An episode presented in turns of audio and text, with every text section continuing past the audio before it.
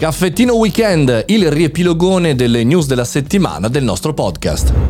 Buongiorno e bentornati al caffettino, sono Mario Moroni. Ogni giorno, dal lunedì al venerdì più oggi, il riepilogone del sabato, cerchiamo di raccontare, di vedere, analizzare le news tech della settimana, quelle più importanti, quelle più decisive per noi professionisti, imprenditori e perché no. Studenti, partiamo subito, una settimana ricchissima di news, partiamo subito. Abbiamo aperto la settimana con Revolut che ha aggiornato la propria applicazione per i minori di 18 anni. Sì, c'è un'applicazione per pagare nel fintech come carte eh, virtuali, ma concrete anche per i minorenni. Non lo sapevo, mi sono andato ad informare in questo nuovo aggiornamento interessante anche come riflessione per permettere ai ragazzi eh, di essere educati anche nell'ambiente finanziario, anche perché è inutile nascondersi, le microtransazioni sono ovunque. Birial spopola e Snapchat copia la funzionalità doppia fotocamera, che è una delle funzionalità, diciamo così, che ha reso famosa eh, Birial, questo nuovo social che è in testa alle classifiche di nuovo utilizzo per quanto riguarda le applicazioni a livello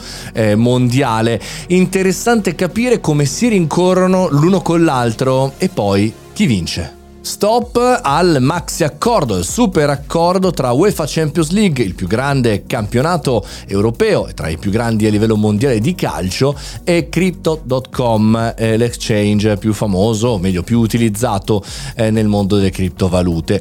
Bene, 100 milioni l'anno erano previsti come accordo di sponsorizzazione fino a un massimo di quasi 500 milioni in questo accordo pubblicitario. È saltato tutto per regolamentazioni, per problematiche pratiche di negoziazione, ma ci facciamo anche un bel ragionamento in base alle sponsorizzazioni cripto molto presenti nel mondo del calcio.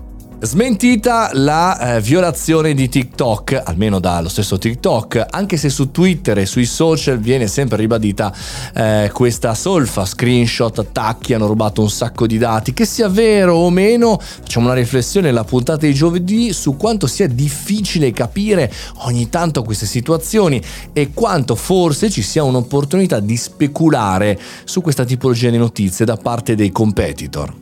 Direttamente dal Washington Post arriva la eh, provocazione, la proposta di mettere una data di scadenza agli smartphone o ai nostri dispositivi tecnologici, il computer e, e le cuffie, que- tutto quello che ci riguarda dal punto di vista della tecnologia, per permettere, secondo gli ideatori, un acquisto più consapevole eh, da parte nostra, da parte degli acquirenti riguardo alla tecnologia. Lo riprende il Post, ci faccio un ragionamento su quanto in realtà insomma, sia una provocazione ma sia anche un'argomentazione interessante proprio perché non è soltanto l'obsolescenza programmata, ovvero quando rallenta il nostro cellulare in base agli aggiornamenti dei software nuove applicazioni e che quindi abbiano data di scadenza per l'utilizzo, ma quanto alla fine ci siano problemi sulle batterie e tutta una serie di altre cose per l'utilizzo eh, di questa strumentazione. Chi lo sa, magari una data di scadenza mi permetterebbe di non cambiare il cellulare?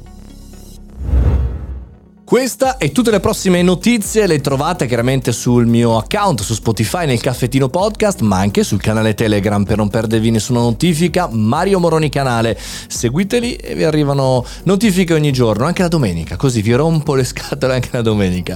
Noi ci sentiamo lunedì mattina, mi raccomando, caffettino podcast sempre attivo. Io sono Mario Moroni e vi auguro un fantastico weekend.